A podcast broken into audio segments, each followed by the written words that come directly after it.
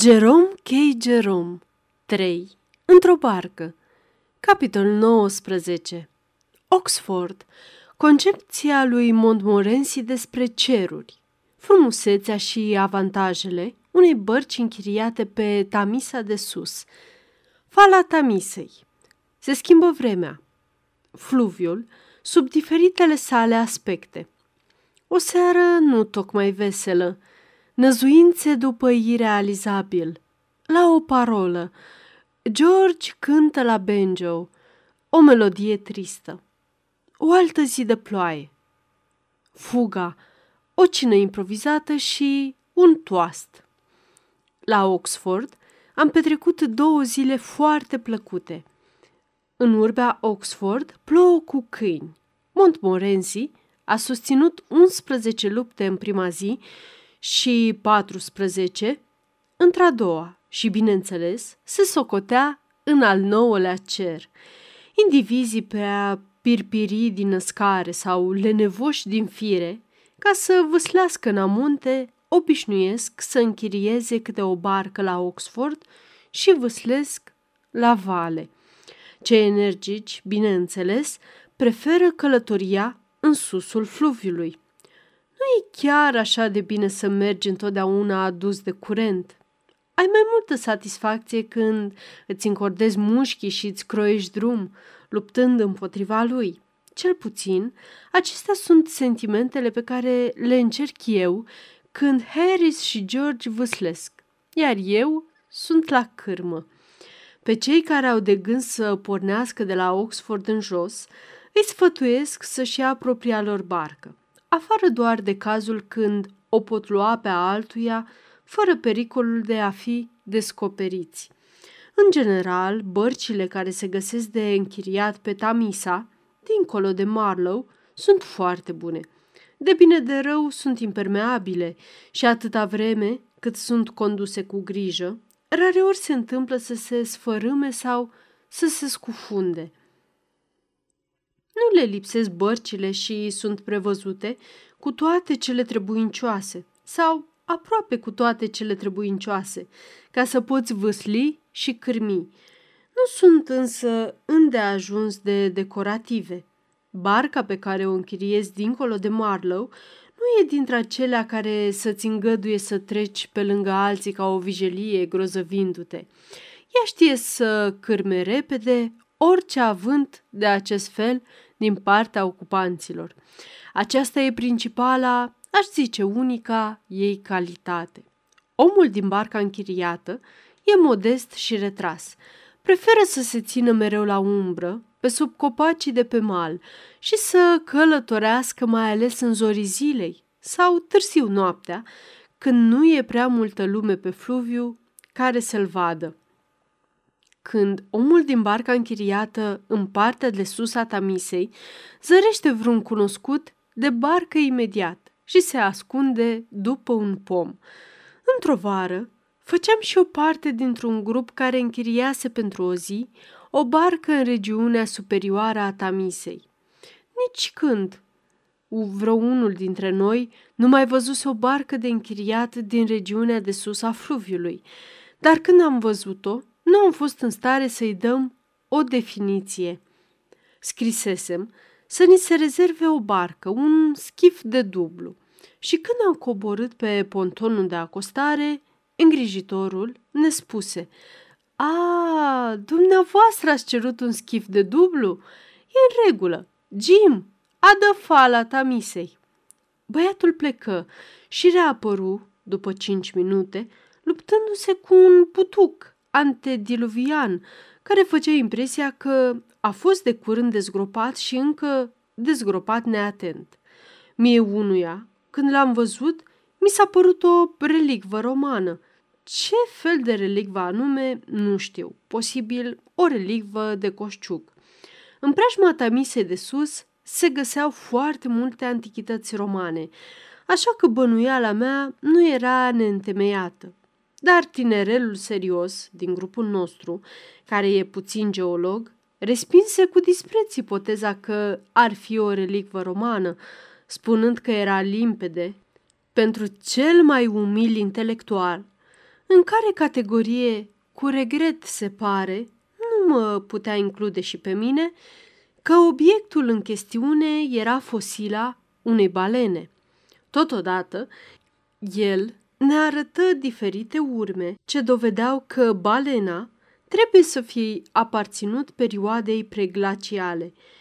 Pentru a pune capăt disputei, am făcut apel la băiat. I-am spus să nu-i fie teamă, să ne spună adevărul adevărat. Era fosila unei balene preadamite uh, sau vreun vechi sicriu roman. Băiatul ne spuse că era fala tamisei. La început, mi s-a părut un răspuns plin de duh. Unul dintre noi chiar îi dădu doi pens băiatului pentru neașteptata lui prezență de spirit. Aceasta este o înregistrare Cărțiaudio.eu. Pentru mai multe informații sau dacă dorești să te oferi voluntar, vizitează www.cărțiaudio.eu. Toate înregistrările Cărțiaudio.eu sunt din domeniu public. Dar când băiatul se încăpățână să-i dea înainte cu gluma, ne-am burzuluit. Haide, haide, puștiule!" îi spuse capitanul nostru cu asprime. Lasă prostiile! Du-i mai din apoi copaia și badă-ne o barcă. Apăru apoi însuși constructorul bărcii, asigurându-ne pe cuvântul lui de meseriaș că obiectul era, într-adevăr, o barcă, schiful de dublu ales din adins ca să ne ducă pe apele Tamisei. Am bombănit multă vreme. Ne-am spus că, cel puțin, ar fi putut o vopsi sau unge cu catran, că, în sfârșit, ar fi trebuit să facă ceva care să o deosebească de o bucată de epavă.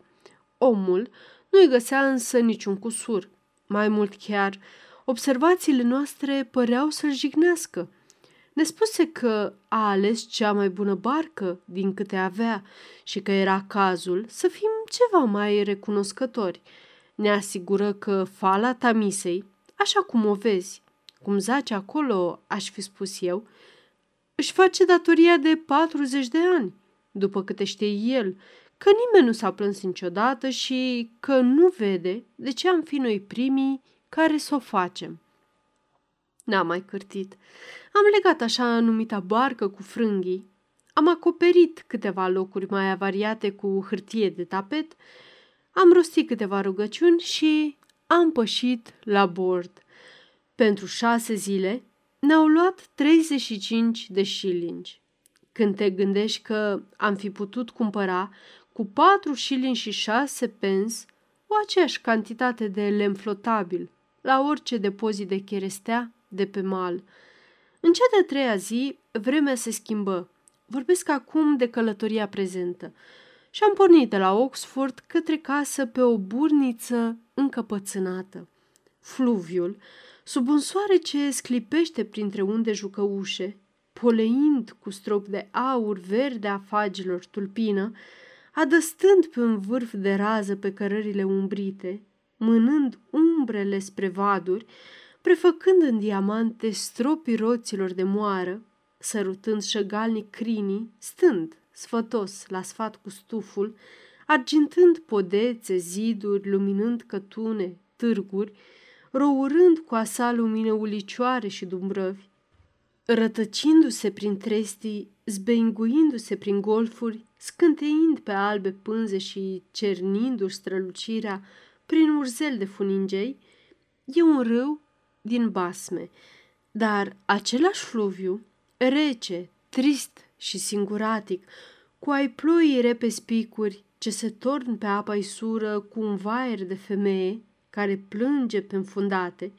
cu pădurile tăcute ce învelite în pâcla deasă par un pâlc de duhuri mute, de năluci cu ochi ce mustră, ca fantome vinovate de cumplite fapte negre, ca stafii de apuși prieteni ce au fost dați de mult uitării, E o apă bântuită de duhuri care curge pe tărâmul zadarnicelor păreri de rău.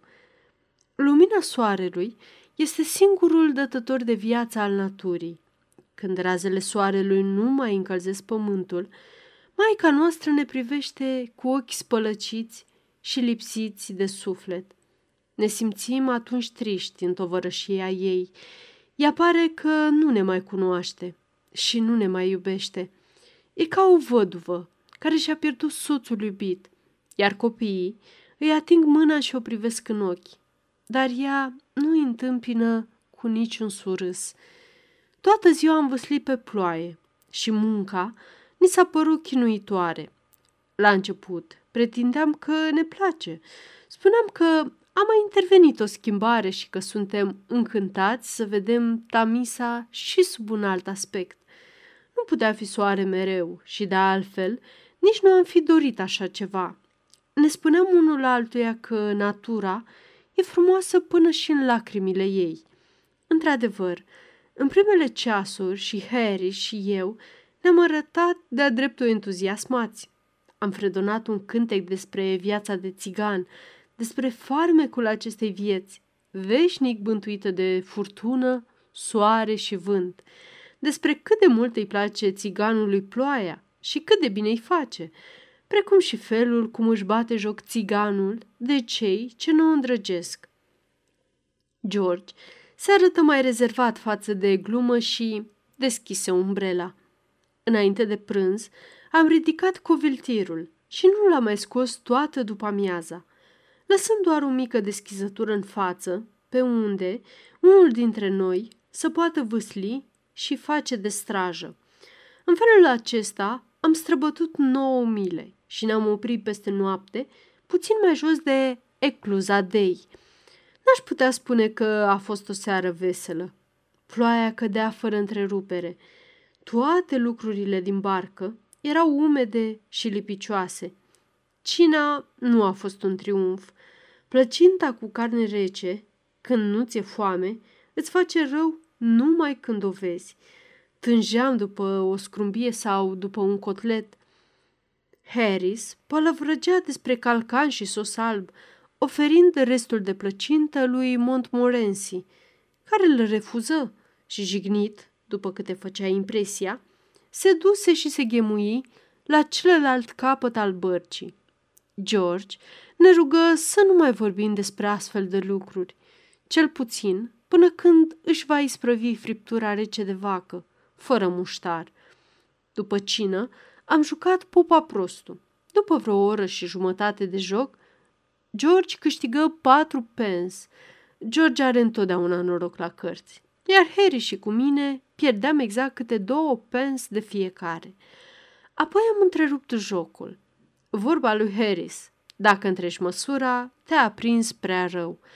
George propuse să continuăm pentru a ne lua revanșa, dar noi, ceștilalți, am hotărât să nu mai luptăm împotriva soartei. Pe urmă, ne-am pregătit niște grog și ne-am așezat la taifas, unul lângă celălalt. George ne povesti despre un cunoscut al lui, care, cu doi ani în urmă, plecând în sus pe Tamisa într-o excursie, a adormit pe ploaie într-o barcă la fel ca a noastră, într-o noapte întru totul asemănătoare și s-a ales cu un reumatism acut. Nimic nu a putut să-l scape și a decedat după zece zile în chinuri cumplite. Era un bărbat foarte tânăr și logodit pe deasupra. Nu-i fusese da lui George să cunoască poveste mai tristă. Aceasta îi aduse aminte lui Harris de un prieten de-al lui, care intrase în armată ca voluntar și care, dormind sub un coviltir, într-o noapte asemănătoare, lângă Aldershot, se trezise a doua zi paralizat pe viață. Harris ne făgădui că ne va face cunoștință cu acest tânăr la Londra. O să ni se frângă inima de milă văzându-l. Cum era și firesc, ajunseserăm să discutăm despre sciatică, răceală, friguri, bol de plămân și bronșită.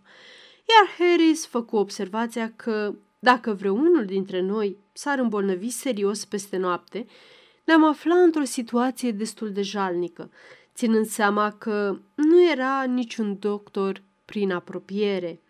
În urma unei astfel de conversații, tângeam cu toții după lucruri mai vesele și într-un moment de slăbiciune i-am propus lui George să ne cânte ceva întremător la banjo-ul lui. Nu știu dacă mai e nevoie să spun că lui George nu-i plăcea să insiști. N-a mai umblat cu fleacuri, că și-a uitat notele acasă sau altele de felul acesta și pescuindu-și instrumentul începu să ne cânte doi ochi negri plini de farmec.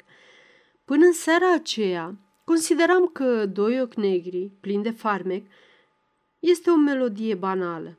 Nuanța de tristețe pe care izbuti să o imprime George mă uimi peste măsură. Dorința cel cuprinsă pe Harry și pe mine la auzul cântecului fu să ne aruncăm unul de gâtul celuilalt și să plângem. Numai printr-un efort supraomenesc ne-am stăvilit lacrimile, ascultând în tăcere tânguioasa melodie. La refren ne-am străduit chiar să fim veseli, ne-am umplut încă o dată paharele și am cântat și noi. Harris, primul, cu vocea tremurată din pricina emoției, iar George și cu mine, urmându-l cu câteva cuvinte. Doi ochi negri, plini de farmec. Ce surpriză, ce încântare! Îți vor spune că ai greșit. Doi ochi negri, plini de soare. Aici ne-am oprit. Patosul de nedescris al acompaniamentului lui George la cuvântul 2, în starea de depresie în care ne aflam, era de nesuportat. Harris suspină ca un copil, iar câinele se puse pe urlet. De-am crezut că o să-i plesnească inima sau falca. George voia să continuăm cu un alt vers, era de părere că dacă vom pătrude mai adânc în atmosfera cântecului și vom da dovadă de mai mult abandon, nu o să mai fie așa de trist. Sentimentul majorității, totuși, se opuse acestei experiențe. Neavând altceva de făcut, ne-am dus la culcare, adică ne-am dezbrăcat și ne-am perpelit pe fundul bărcii vreo 3-4 ceasuri. Pe urmă, am adormit cu chiu cu vai și pe la cinci ne-am trezit și am mâncat. Ziua a doua a fost ca și prima. Ploaia continua să cadă, iar noi am șezut sub coviltir, înveliți în pardesie, în timp ce apa ne ducea agale cu ea. Unul dintre noi, am uitat care anume, dar cred că eram chiar eu, a încercat timid, în cursul dimineții, să pună în practică vechea sminteală țigănească de a fi copii ai naturii și de a ne bucura de stropii de ploaie, dar n-a mers. Acel ce-mi pasă mie dacă plouă era atât de evident și exprima atât de dureros sentimentele pe care le încerca fiecare dintre noi, încât al mai cânta părea cu totul inutil. Căzusem cu toții de acord asupra unui singur punct, și anume că orice avea să se întâmple, vom bea paharul până la fund. Plecasem pe Tamisa pentru a petrece o vacanță de două săptămâni. Și două săptămâni de vacanță înțelegeam să avem. Dacă vom muri, ei și va fi un eveniment trist pentru prietenii și rudele noastre. Nu aveau încotro.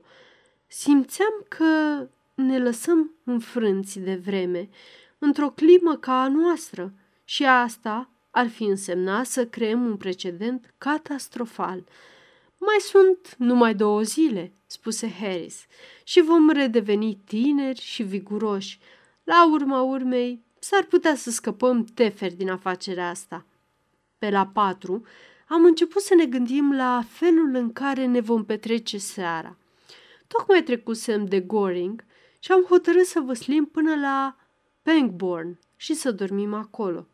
O altă seară veselă, murmură George. Ne-am așezat și am rumegat în gând planurile noastre. Vom ajunge la Pangbourne pe la cinci. Vom isprăvi cu masa cam pe la șase și jumătate.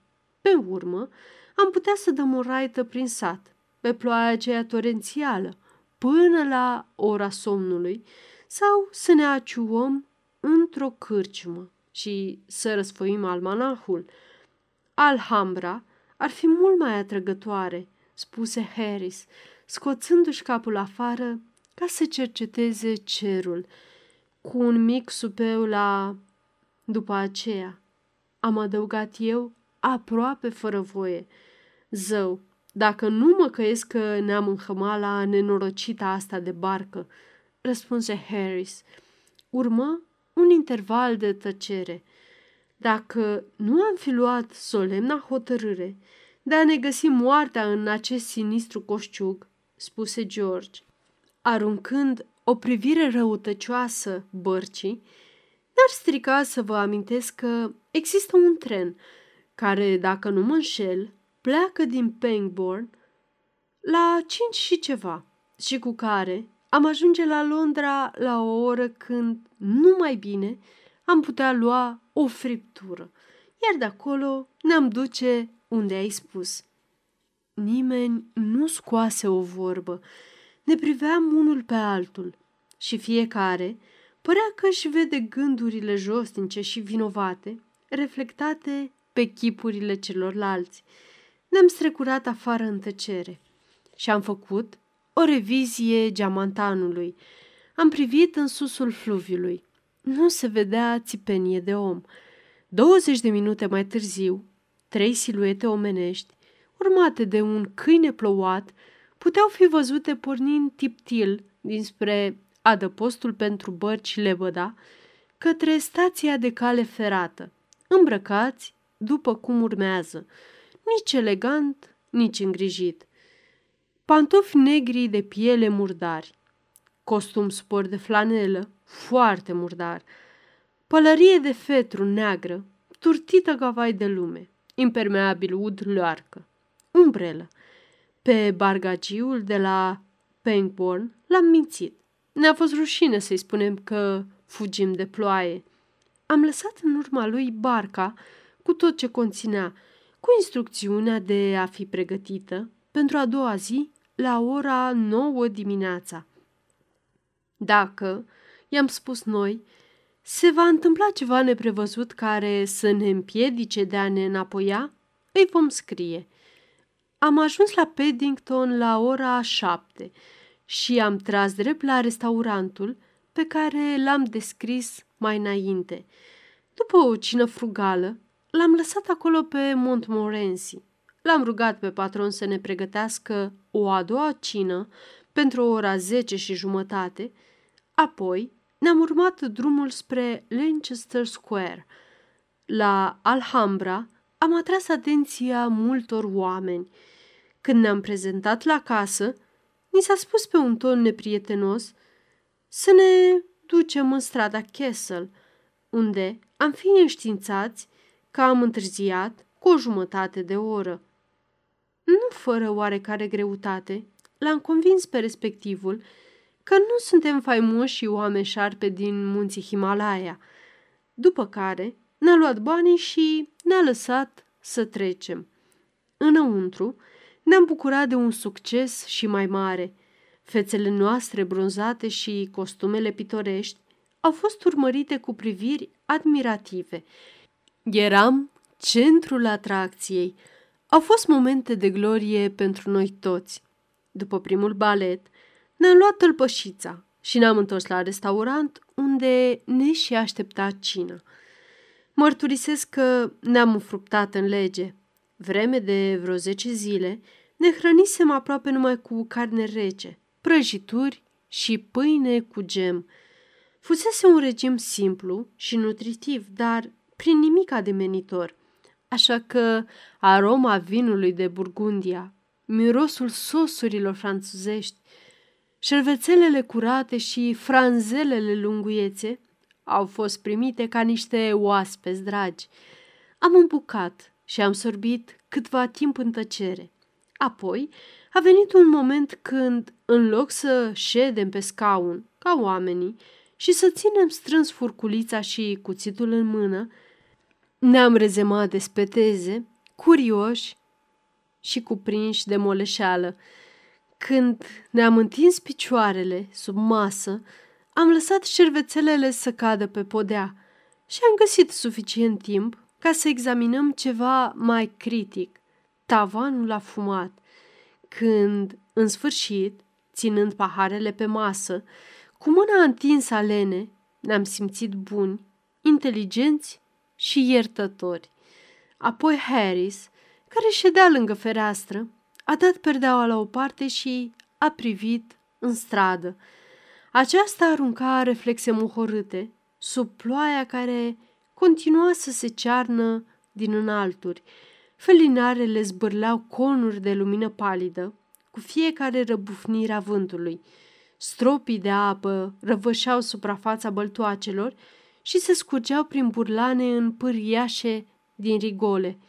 Câțiva trecători murați până la piele înaintau grăbit, ghemuindu-se sub umbrelele ce musteau de apă și femeile își ridicau poalele rochiilor. Eh, spuse Harris, ducându-și mâna la pahar. Am avut parte de o călătorie frumoasă și pentru asta îi mulțumesc din inimă bătrânului nostru Fluviu. Dar cred că n-am făcut rău când l-am lăsat în plata Domnului, în sănătatea celor trei, scăpați teferi dintr-o barcă. Iar Montmorency, așezat pe picioarele din spate, în fața ferestrei, în timp ce privea afară în noapte, lătră scurt, ca unul care, atunci când e vorba de toasturi, înțelege să-și aducă și el obolul. Sfârșit.